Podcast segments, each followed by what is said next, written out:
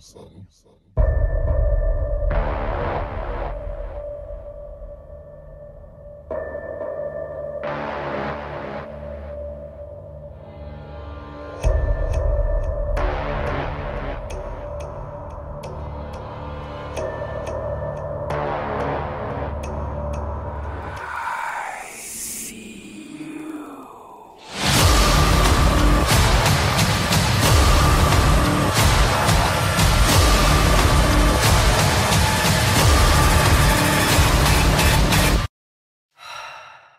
It's a beautiful day, and I cannot stop myself from smiling. Wow, you're a happy man today. I'm not. I'm fucking tired as shit.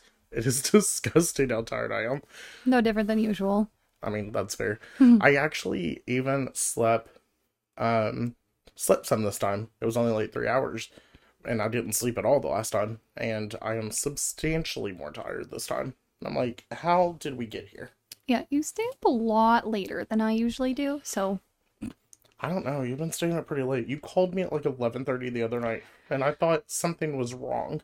because I've been getting in some research and late night is the only time I really have to do it. Well, while you were researching true crime, I thought you were partaking in a true crime as the victim. I was like, why the fuck is Kaylin calling me so late? I thought you were going to say that I, I had partaken in a true crime and I was calling you to come help covered. Oh, fuck yeah. Let- Let's go. Could you imagine us covering our own case? Uh, oh boy. And that's when Houston, the lousy fuck that he is, broke into the home. anyway, I guess we should probably say, hey, everybody, what's up? How are we Yeah, what's up, you guys? Uh, we hope everybody's doing fantastic today. We are feeling some type of way. Yeah, we're feeling a type of way. Yeah, Kaylin, I'm about to do something weird with the mic. Watch out, okay? All right, Okay. we're back. Sorry, we had to do some uh freaky deaky shit with the Whoa. with the Freaky. yeah with the uh freaky deaky. Mhm. What is that song? How's it go?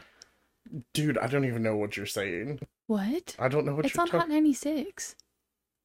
It's like a new um pop song that's out right now. Do you know the last time I listened to radio? Okay, oh, fair enough. the there's like that TikTok trend with that guy who's singing. He's like, "Na, na, na, na, na, That's it. That's yeah. it. It's the freaky. Na, na, na, na. I don't Yeah. know how it goes though, because Yeah. I don't really listen to. Thank radio. God that that was so bad. There's no way we're getting copywritten for that. Right.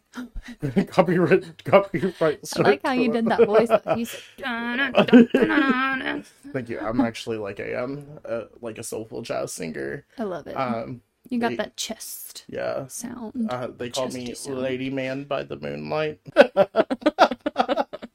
oh God. because this is why we don't record while we're tired. Oh my God. It's and we're always tired. Always So- tired.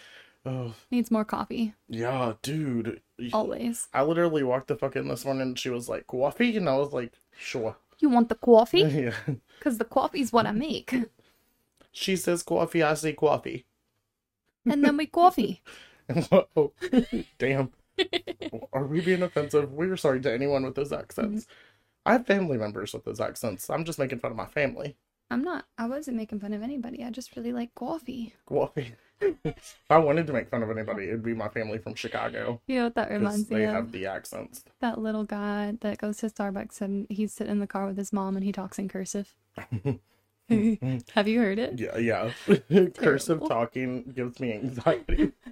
I'm like, you can't even write it. Why are you talking it? I already have anxiety, so I'm gonna have to get water in the middle of this because uh yeah. we're not. Um I hope you guys like the banter so far. Every once in a while we just have to have an episode where we do nothing but banter for 20 minutes. 20 minutes. Yeah.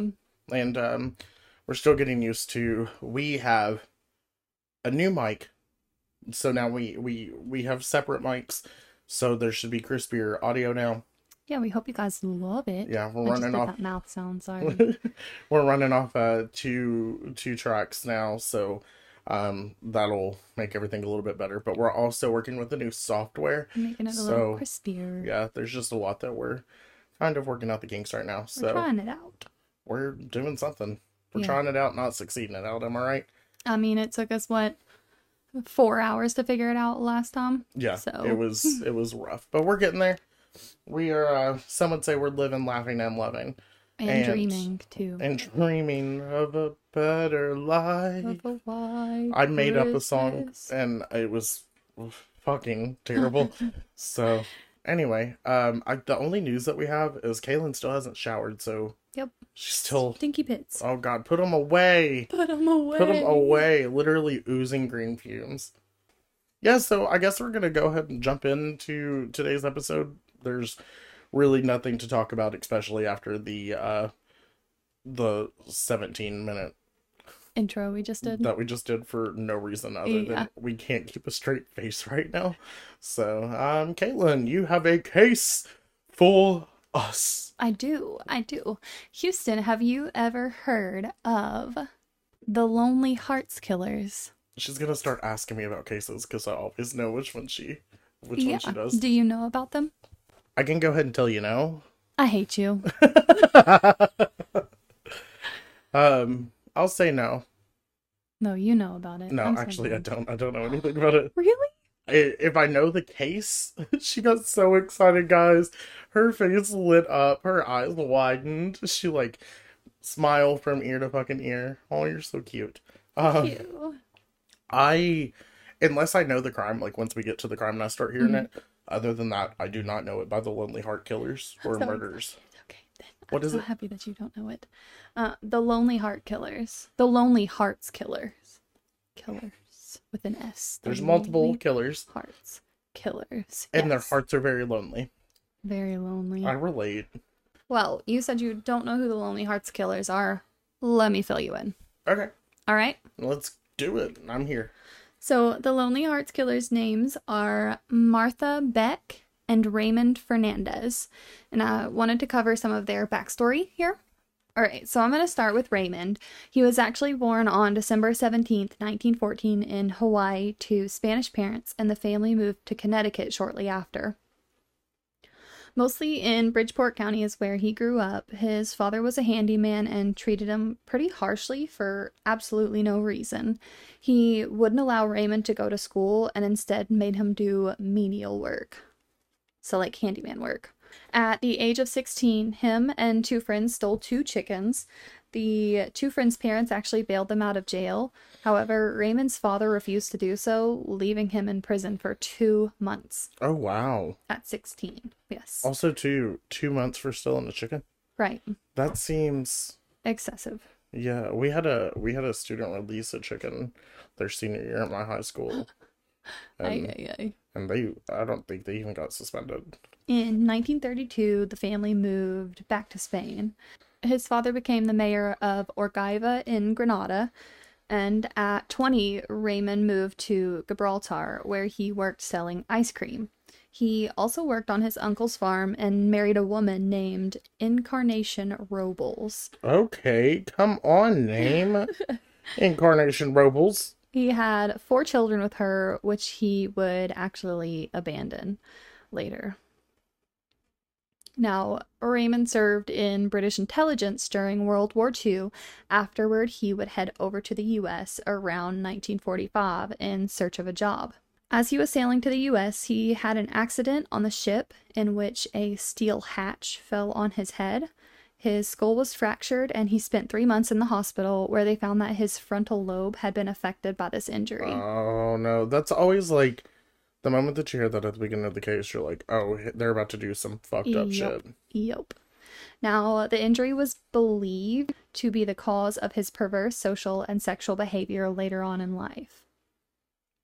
He spent a year in Tallahassee, Florida, prison for stealing clothes, where his cellmate actually taught him voodoo and black magic. And he would later claim that the black magic was what gave him irresistible power and charm over women. After the sentence, he would actually move up to New York, and Raymond began writing letters to women who he found in a Lonely Hearts Club named Mother Diane's Friendly Club. He would gain the women's trust, steal their money, and then vanish. These women were actually too embarrassed to uh, report the whole situation. So he actually remained at large, continuing his behavior for quite a while. He faked a relationship with a woman named Jane Lucilla Thompson, who was a divorced cook, and he ended up marrying her. And Thompson was later found dead in her hotel room in Spain, which may be one of Raymond's first possible murders.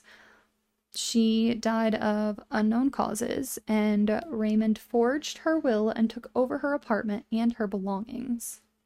Finally, in 1947, he met Martha Beck. Martha was born named Martha Jewel Seabrook on May 6, 1920, in Milton, Florida. Martha's father left when she was 10, therefore, she was raised by her domineering mother. I love the word domineering. hmm It just it really it really lets you know exactly what you need to know about the person. Exactly. So, possibly due to a glandular issue, Martha was overweight and physically unattractive. She hit puberty early and developed sexual desires when she was nine years old. So, she claimed in her trial that she had actually been sexually assaulted by her brother when she was younger. And she also said when she told her mother about it, her mother actually punished her for it and beat her and blamed her for the incident. Oh wow. Yeah. Oh, I hate that. After this incident, she would claim that her mother would follow her around anytime a boy would show any kind of interest in her, she would chase him away. She actually ran away from her home as a teenager because of this. So, after school, she studied nursing and graduated in 1942, but she ended up having trouble finding a job because of her weight. She, What? yeah, like back in the like 1940s, like people were so mean. Shitty? Yeah. Yeah. She was having trouble finding a job. She became an undertaker's assistant and she helped prepare female bodies for burial. She actually quit that job and moved out to California where she worked in an army hospital as a nurse. It's believed that she was very promiscuous while she was in Cali and she ended up getting pregnant, which was an unwanted pregnancy. So she actually asked the father of this child to marry her, but it's believed that he refused and actually tried to kill himself. Oh wow. Yeah, Jesus. rough. She decided to return to Florida and told people that her child's father was a serviceman who she had actually married. She even bought a ring and then claimed that he was killed in action in the Pacific campaign, leading people to feel sorry for her.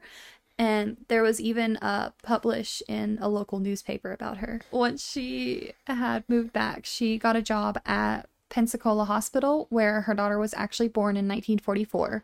She named her daughter Willa Dean. She was later fired for promiscuous behavior on May 31st, 1944. She really So- out here being promiscuous as fuck. She was. She was. But remember, she started having sexual desires at Yeah, nine like years young. old. Yeah. Now, shortly after her daughter was born, she became pregnant again by a Pensacola bus driver named Alfred Beck. They married on December 13th, however, ended up divorced six months later.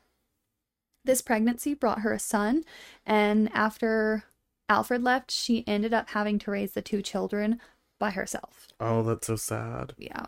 So she starts getting into some like lovey dovey movies and magazines, and she starts reading romance novels, which help her escape from her like lonely reality. Right, yeah.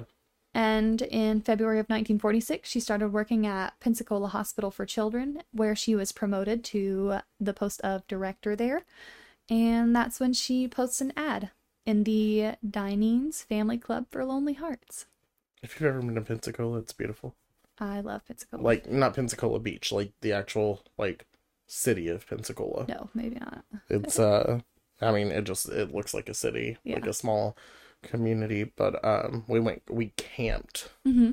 at a uh at a campground in Pensacola, which is still about like a 20 minute drive from Pensacola Beach. Mm-hmm. And uh which the older that I got, the um the less that I actually wanted to be around people spring breaking, so like Yeah. camping Right, like a little bit away from Pensacola Beach was perfect. right. So this is where the killer couple began. I knew it. I knew it was gonna happen. Yep. So when they first met up, Raymond came down to Florida to meet Martha, which was in December of 1947. He stayed a short time, but never revealed the fact that he had a family back in Spain. So she had no idea. That there was a whole second family involved. Yep. Martha started telling everyone in her town that they were getting ready to be married, and Raymond returned to New York and she stayed in Milton, Florida, and started planning for a wedding. So Martha ended up getting fired from her job at the hospital, and she also abandoned her children at the Salvation Army. She packed her bags and headed north, up to New York, to be with Raymond, although it's believed that he wanted to cut all ties with her. So when she showed up at his doorstep, he ended up allowing her to stay with him, and he really enjoyed the fact that she literally catered to his every whim. For a while, Martha posed as Raymond's sister for the sake of his reputation while they were here. It's believed in this time that they fell in love, and Raymond confessed to Martha his ways of conning women and actually ending up marrying some of them. And finally, he revealed the fact that he had a wife and children back in Spain. Martha heard all of this, but still loved him and ended up becoming his accomplice. They searched through the Lonely Hearts ads and settled on their very first victim. Her name was Esther Henne, and she lived in southern Pennsylvania. They traveled to meet Esther and Martha posed as Raymond's sister in law. Sister in law? Yeah, she posed as his sister in law here. And by February 28, 1948, Esther and Raymond married at the county clerk's office in Fairfax, Virginia. Then Esther stated for four days he was very polite to me. Then he gave me tongue lashings when I wouldn't sign over my insurance policies and my, my teacher's pension fund to him. Things didn't go so well after that. She said, I began to hear stories about how he went to Spain with a woman and she died. Shortly afterwards, the new Mrs. Fernandez, who's Esther, left the apartment, minus her car and hundreds of dollars, which Raymond had stolen. There were two more women who were conned by the pair shortly after. So there were two Myrtles. One was named Myrtle Young, and she lived in Green Forest, Arkansas, she actually agreed to marry Raymond on August 14th of 1948, and they were married in Cook County, Illinois. Martha was posing as Raymond's sister in this instance, and her jealousy became very apparent when she would fly into an absolute rage and do everything in her power to keep the couple from consummating their marriage. She would literally even go as far as sleeping in the same bed as Myrtle so that Raymond couldn't. She sounds like a joy. Yeah. Myrtle, Raymond, and Martha all went on a honeymoon together. Myrtle protested so much that it enraged Martha, and Raymond ended up giving her a heavy dose of drugs that actually caused her to lapse into unconsciousness. With the help of Martha, Raymond carried Myrtle onto a bus and sent her back to Arkansas, where she was literally carried off the bus by police and she had actually been robbed of $4,000, which is the equivalent to a little over 49,000 current day. Myrtle actually ended up dying in the hospital in Little Rock the very next day. Oh. Yeah. That's so sad. Right. It's awful. Uh, like they put her on a bus. Yeah. Unconscious. So, on their way home, the couple managed to steal a little money from more women, but none of them were really a promising investment for them. They actually met one in New England, but she ended up being younger than Martha thought, and she would not allow that scam to continue. As winter came, neither of the two had jobs, and the money started to dwindle. They actually soon located Janet Fay, who was a 66 year old widow. She lived in New Albany, New York, and Raymond began his little game once again. Again, they're meeting all of these people in that Lonely Heart. Yeah, like all ad. all the exact Mhm. same way, like through Lonely Hearts. Yep. So Janet Fay had a spacious apartment in the downtown part of the city, and she had plenty of money in the bank. And she was warned by her friends and family, but yet she continued to write the letters to the Lonely Hearts Club and ended up with Raymond and Miss Martha. Which is so sad because all she wanted was to not be lonely. Yeah. It's it's really awful what they they literally preyed on people's like insecurities basically. Like all of these people are lonely and they're using them. Yeah, and So- it's just it's so heart wrenching. Yeah. She was a religious woman and she attended a Catholic church every Sunday, which was actually exploited by Fernandez, who began to lace his letters with references to God and religion. His alias he used was often Charles Martin when he was committing all of these scams. Now, after convincing Miss Fay that he was honorable, they made arrangements for him to come for a visit just before New Year's Day. On December 30th, 1948, both Martha and Raymond checked into a hotel as Mr. and Mrs. Fernandez. The next day, he showed up with a bouquet of flowers at Janet's doorstep, and they spent the day together getting acquainted and talking about religion. I hate this man. As they continued to meet up, Raymond brought Martha along and introduced her as his sister, and they would all dine and tour the city together. Janet allowed them to sleep over at her apartment, and soon after, Raymond proposed marriage to Janet, and she readily accepted the offer. They made plans to move to Long Island together, where Martha had already rented an apartment 15 Adeline Street in Valley Stream. And during the first week, Janet made a sweep of her bank accounts and actually completely emptied them. She actually accumulated over $6,000, which to today translates to $73,735. That is some coin. Mm-hmm. This was in cash and checks, and as soon as she completed this, Fernandez convinced her to leave Albany and on January 4th, 1949, the three left Albany and drove to Long Island. They ate and settled in for the night once they arrived, and Fernandez fell asleep, leaving Martha and Janet alone together. It's just so crazy to me how much, just by writing letters to these people, like how much he has been able to convince them to do. Right. So on this night, no one will ever actually know the truth about what happened because Martha tells a lot of different tales about it. She did say, I was just burning up with jealousy and anger when she was talking to the police later. So she said that when she walked into Raymond's bedroom, she saw Janet naked with her arm around Raymond. She was enraged by this and the fact that Raymond had shown Janet way too much attention and it became too much for her to bear. So uh, Martha quoted Janet as saying, This is Martha's story. She said, I won't allow you to live with us. You're the most brazen bitch I've ever seen. And afterward, an argument ensued, and Fernandez supposedly told Martha to, and I quote, keep this woman quiet. I don't care what you do, just keep her quiet. Martha later testifies that she blacked out and couldn't remember what happened next. Don't you hate it when you casually black out while you're committing a whole crime? Yeah, it's it's a, a rough time. Right, like that's so unfair to you. Yeah. Like no. So she said, The next thing I knew, Raymond had me by the shoulders and was shaking me. And Janet Fay's body was at Martha's feet, bleeding profusely from a severe head wound. She was bludgeoned to unconsciousness with a ball peen hammer and then garroted with a scarf used as a tourniquet around her neck.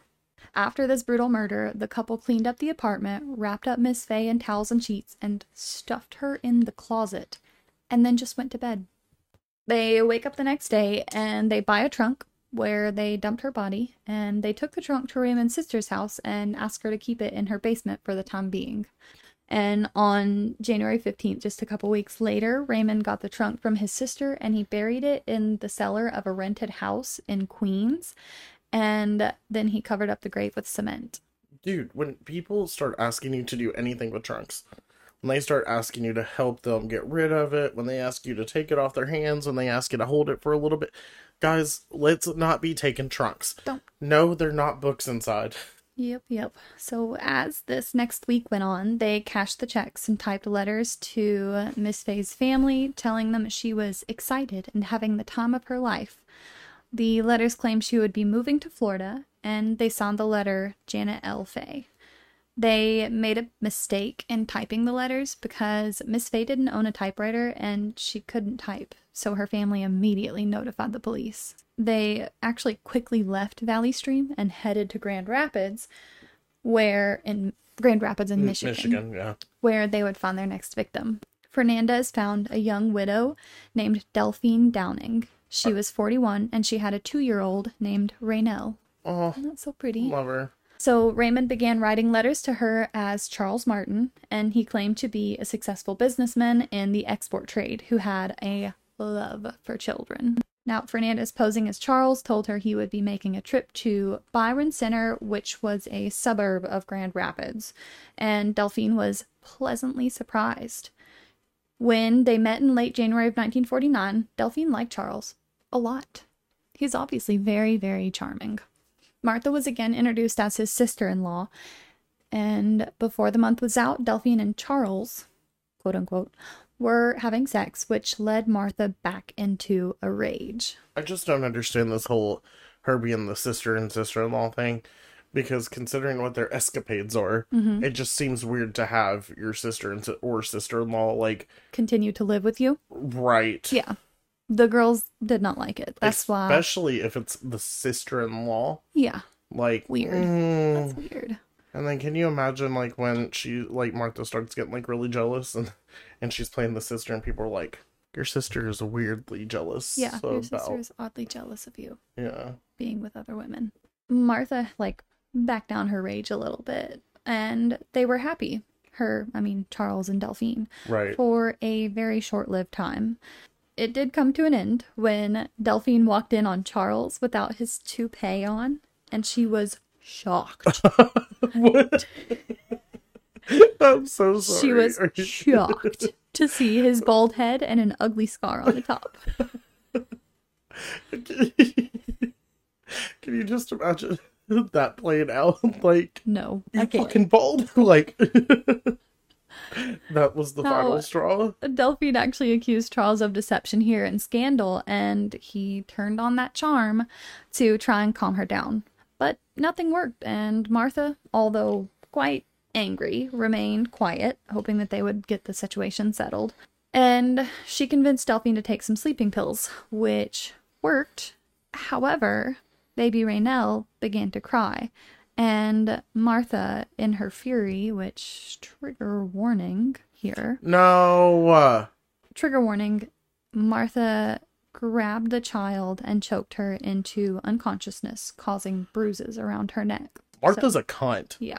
Raymond was pissed because she left marks on that little girl and said if she wakes up and sees Rainelle, she'll go to the police. Martha replied, Do something, Ray. He went in the other room and he got a handgun that was Delphine's late husband's. He wrapped a blanket around the gun as a silencer and he put the gun to Delphine's head and he pulled the trigger, killing her instantly. Shoot Martha. Shoot that bitch. See you next Tuesday, Martha. Like so far, so far, Raymond hasn't actually killed anybody yet. I mean, up to this point. Up to this point, yeah, yeah. up to this point, he hasn't killed anybody yet. Hasn't been a- arrested for killing anybody, but Okay. remember Miss Thompson and, Oh yeah, yeah, yeah. his, uh, Anyway, all I'm saying is life. Martha is fucking unhinged. She Get her the fuck wild. out of here. she wild. She is. Yeah. She look, sir. First off, I'm not even rooting for you. I'm so glad that you're stupid enough that you're keeping her around, because, like, I'm sure y'all be fucking up, and that's how we found it out. Mm-hmm. However, get the fuck rid of her. Martha is. I mean, She wild. straight out of pure emotion. Mm-hmm. She zero. She does like no rational thinking. No control at all. So he has shot Delphine. Rainelle has watched this unfold just a few feet away. They wrapped her body in sheets and carried her to the basement where they sh- where they buried her in a shallow grave where Raymond would cover her in cement while Martha would clean up the mess of the murder. The two started planning their escape and they cashed any checks they could of Delphine's and took all of the valuables from the house. Rainelle cried constantly, probably assuming what had happened to her mother. Right. Well, like she. I mean, baby instinct. She knew that Yeah, she wasn't in the presence of her mother anymore. fully aware. Yeah. Now she stopped eating and they started talking about what they should do to her, and ultimately Raymond told Martha to get rid of her. Martha said that she couldn't, but she was in way too deep already with him, with all of the crime that they have committed. So she tried to resist, but they ended up filling in. Okay, trigger warning. Another trigger warning.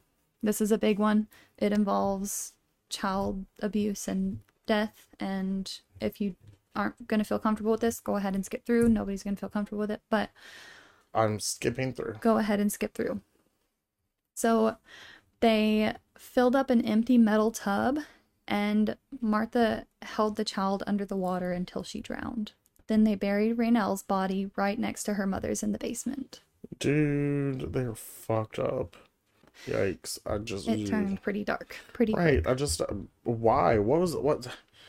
Just in my mind, I'm like, wouldn't it have been easier to just like be swindling people out of their money and not going around murdering everybody? Right. Like, if you get caught, because you will, at least you just get caught with like swindling charges and Mhm. like, you know, shit of that nature, not getting charged with a bunch of murder. Yep. Well, listen to this. So they were free to leave town now. We- They they took care of everything that they usually did when this happened. Instead, they decided to go watch a movie at the theater. So they headed out and went to watch a movie, which afterward they came back to the apartment to pack up and leave, and there was a knock on the door.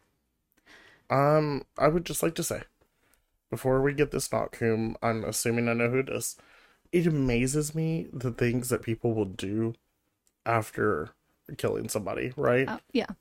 Like, let's go watch a movie. I just killed a kid. Yeah. Let's like, um, oh, I just killed somebody. Stuff them in the closet and take a nap. Right. You know, there was that one guy that was like, I need a cigarette right after this. And while, I mean, that makes sense. I'm sure if I was in some sort of situation, like, I need cigarettes. So, like, I almost, like, understand that. However, just the amount of people who are just like, Casual. I'm going to go things. have ice cream with the, my nephew on Sunday, like, 30 minutes after I slaughtered somebody. Like, it's insane. sociopathic. Sociopathic behavior. Sociopathic behavior, yes. Now, when uh, Raymond opened that door, he was met with two cops standing in the doorway. The two cops were standing in the doorway because suspicious neighbors had called the police.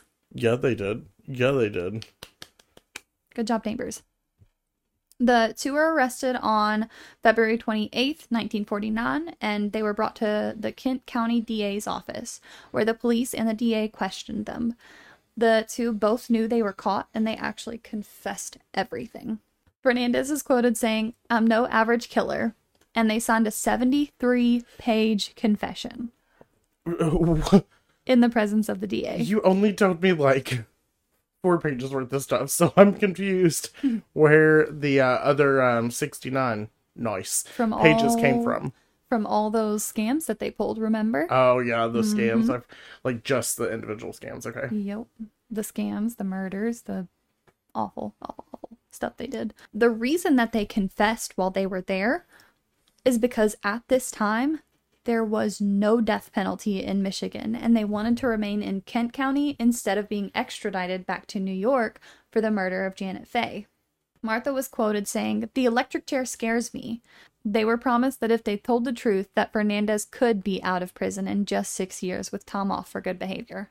The murders were the headlines the very next day, and again, Martha was dehumanized. The the papers were calling her names such as Big Martha, using words like fat and simpering and weird woman and the giggling divorcee, and many other really humiliating terms. Which, after the details were released in the papers, the public was outraged and they started calling for the death penalty for them both. Now, during the week of March 8th, 1949, the New York governor, Thomas Dewey, had made many phone calls to the state of Michigan, in which the discussions led to a deal between him and the Kent County prosecutors, where they would waive the criminal charges for the Downing murder and permit New York to extradite the two to face charges in the Janet Fay murders. The only reason that they got rid of the Downing murder charges was because they wanted to send them to New York. Michigan didn't have an electric chair. Oh, gotcha. And so they were making sure that they could seek the death penalty. Yep. That's what I was sitting there thinking. Would the charge for the Downing murder not be like more significant considering the crime, but like also like you just said the Right. the electric chair? So hmm So that's why they were extradited to I- go I- back to I New York. See now, I see Yeah. now why they they did that. Right. So now during the trial, it began on June 28th, 1949, and only one attorney was provided to represent both defendants, which is a violation of ethics and quite unfair, but it was allowed to stand. So the trial ended up having moved from the Long Island court to Bronx Supreme Court, and Judge Ferdinand Pecora sat on the bench. The Nassau District Attorney Edward Robinson Jr. was the prosecutor, and he had been on the case since the very beginning and was involved in the deal to extradite the couple back to New York. Many witnesses were brought forth in the trial, including Janet's neighbor, her friends, and forensic detectives who explained all the substantial evidence in court. Raymond denied involvement in Fay's case and said he had just met Martha by writing to the Lonely Hearts Club. He admitted to confessing in Michigan, but said he did it to save his sweetheart Martha. Oh, because Martha needs that. I literally hate both of them so mm-hmm. much. They're the worst. He often smiled over at her as she nodded approvingly of his words. Ew. Disgusting. I hate it. Wait, so they were in trial together, like at the same time? They were being represented by the same person. Yeah, but like at the same time? At the same time. He was quoted saying, All my statements were made for the purpose of helping Martha. I love her. It couldn't be anything else. Now, the prosecutor jumped all over this statement, bringing up everything he had confessed to, including Delphine, Rainelle, Myrtle Young, and Jane Thompson, all who ended up dead after meeting up with him. Right. Robinson was shouting in a blistering examination, and at one point, Martha even interrupted and said, Mr. Fernandez is not deaf. Sit down, Martha. Sit down. That is um that's awfully cocky. Yeah.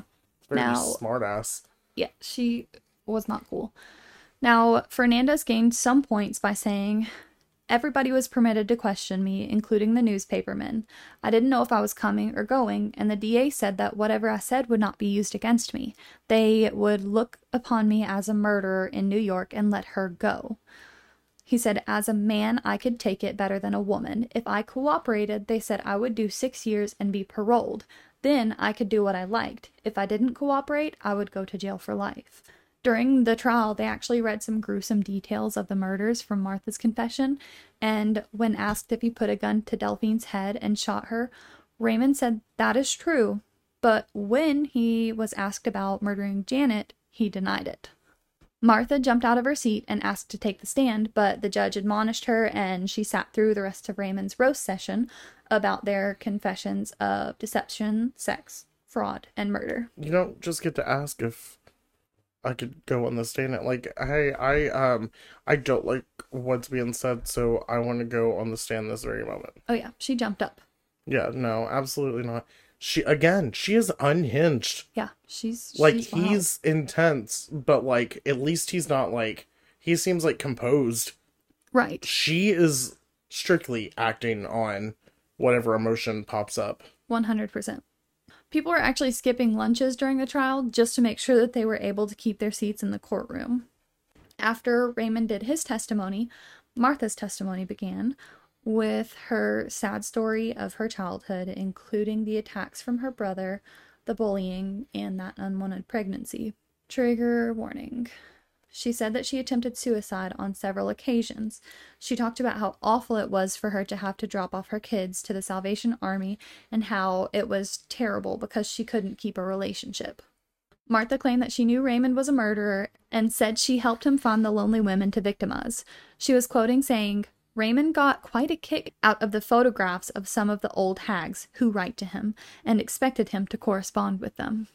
She would giggle at times when she recounted how easily Raymond was able to deceive his victims. Martha was asked about Janet, and this is where she said that she couldn't remember what happened that night after the argument ensued. When asked about Fernandez, so Martha said, We loved each other, and I consider it absolutely sacred. You referred to the lovemaking as abnormal, but for the love I had, for Fernandez, nothing is abnormal. And she also said, A request from Mr. Fernandez to me is a command. I loved him enough to do anything he asked me to. I feel like everything about that is abnormal. 100%. She also claimed that the scarf that they used as a tourniquet was in order to stop the bleeding because she learned in nursing school that you could use a tourniquet to stop bleeding. So, while she was recounting her sexual acts with Fernandez, she referred to things he would do connected to his practice of voodoo. Some of the things she said he did made some of the women leave the courtroom. So, the trial was actually disrupted at one point because people were leaving by would be spectators trying to get inside the courtroom to replace the ones who walked away. On August 18th, 1949, after 44 days worth of testimony, the case went to the jury. The jurors worked through the night from 9:45 p.m. to 8:30 a.m. The courtroom was near empty when the verdict was read because all the spectators had gone home thinking the jury would continue deliberations in the morning. The jury was hung 11 to 1 throughout the night until there was some clarification about Martha's sanity and if the murder of Miss Fay was premeditated by Fernandez, but they finally reached a verdict. Both Fernandez and Beck were found guilty of murder in the first degree. Yes, they were. Yep. So sentencing was set for the following day. On August 22nd, both of the defendants were sentenced to death by the electric chair, and they stood impassively listening to the judge. They were scheduled for October 10th for the electric chair, and they both sat in Sing Sing prison on the Hudson River to wait out their death penalty. Sing Sing? Sing Sing. Yeah, in New York. Prison. I mm-hmm. watch Castle, and Sing Sing is often brought up in Castle. Yep, that's where they sat on death row. Now, it was a very tumultuous time while they were in prison. They arrived on August 19th, 1949, and there was ongoing drama surrounding the couple. I imagine. They also didn't quite make their uh, October 10th death penalty day. Um, so October 10th came and went. Um, Martha was accused in 1950 of having a sexual relationship with one of the guards. Fernandez believed that she had this relationship and he asked that all his appeals be stopped immediately so he could end his living death. So they were working on appeals for the death penalty. And he was just like, no, I'm done. Yeah, I don't want to because Martha's Martha doesn't love me. Now, Martha and Raymond carried on a love hate relationship throughout their time on death row, and some days they would profess their undying love for each other, and others they would barely speak to each other. This is the epitome of a toxic relationship. The most toxic. Fernandez tried reaching out to his long lost children and wife from Spain, saying, Kisses and hugs to the children, and you receive a million kisses and hugs from the one who always will have you until the last second of my life. His wife actually replied to this, saying, Do you prefer me to fly to you and spank you for not writing, just as if you were a little child? Kisses from the children, all my love to you from your wife, Encarna. Did she not know what was going on? There's no way. There's no way. I don't know. So uh, Martha appealed to the women out in the world, and some even started to empathize with her. They believed that she wanted to please the only man she ever loved, and he loved her. Witnesses for their death on March 8th, 1951, totaled out to at least 52 people. Martha's last meal consisted of fried chicken, no wings, french fries, and a lettuce and tomato salad. Fernandez ordered an onion omelet, french fries, chocolate, and a Cuban cigar.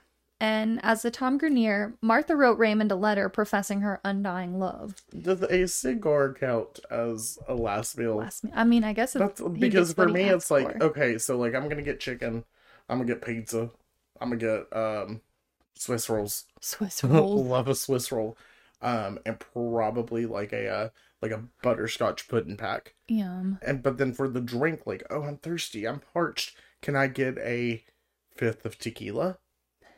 Does that count? Like it's a drink. I mean, and that enough. feels like it falls more under the meal category than a Cuban cigar. Yeah, yeah. No, I, I feel you.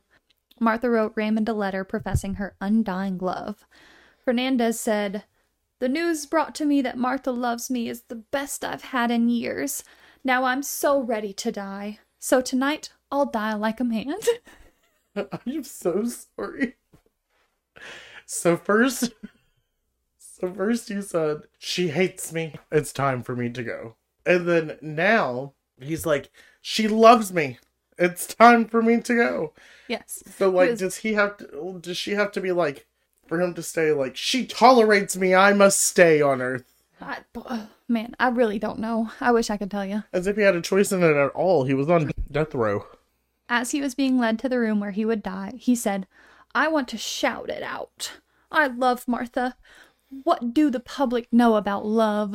Maybe not a lot, but they know not to murder. So that's uh that's pretty cool. Accurate. That's pretty good, I think.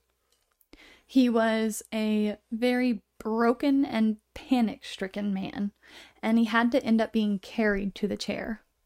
I thought he was ready to die. I know. This man, he is so back and forth. Okay, So he's forth. he has now made it to the unhinged Yep. that Martha has been at this whole time. hit that level.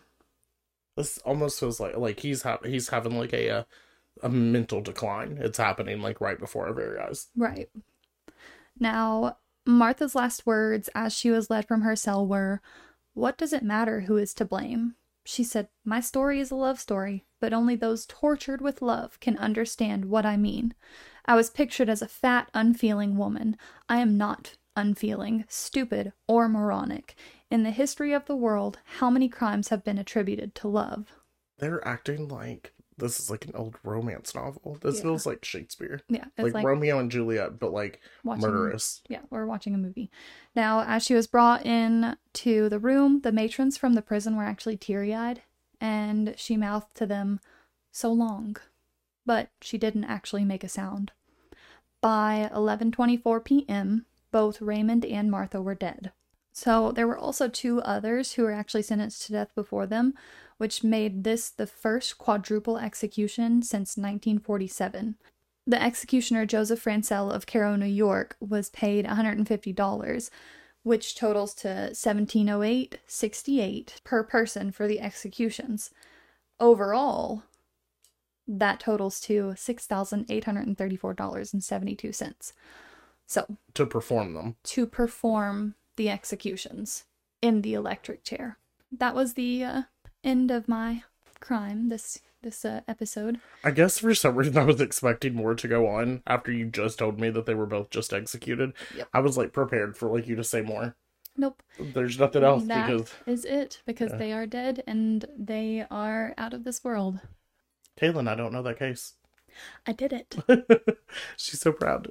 I did it. I found a case you didn't know. Yeah, And you, th- that's fantastic. It was wild too. It was a wild time. Yeah, it was. The they're just it's crazy to me that people like this find each other, but like it, almost makes sense that they would find each other, but like like not in a good way. Like it makes sense in a bad way. Like Yeah. they got together and obviously we saw what happened, but Right. like, it's just ugh, I don't know. That was wild. That was Wild. a wild time. They were fucked up. Very, very. But aside from that, do you you got anything for the you got anything for the folks? All I have to say is make sure you leave us a rating and review. We'd love to hear from you. And make sure you go check us out on all of our socials. We love whenever you interact with us. And we love all of you. And we thank you so very, very much for listening. Also, make sure that you write into us at Crime or Reason. Also, make sure you check out our Patreon, patreon.com forward slash crime or reason. It's so much fun. Yep. And uh, just talk to us, interact with us, let us know. And uh, we love you guys. And we thank you for listening every time. But I was just attacked by a box.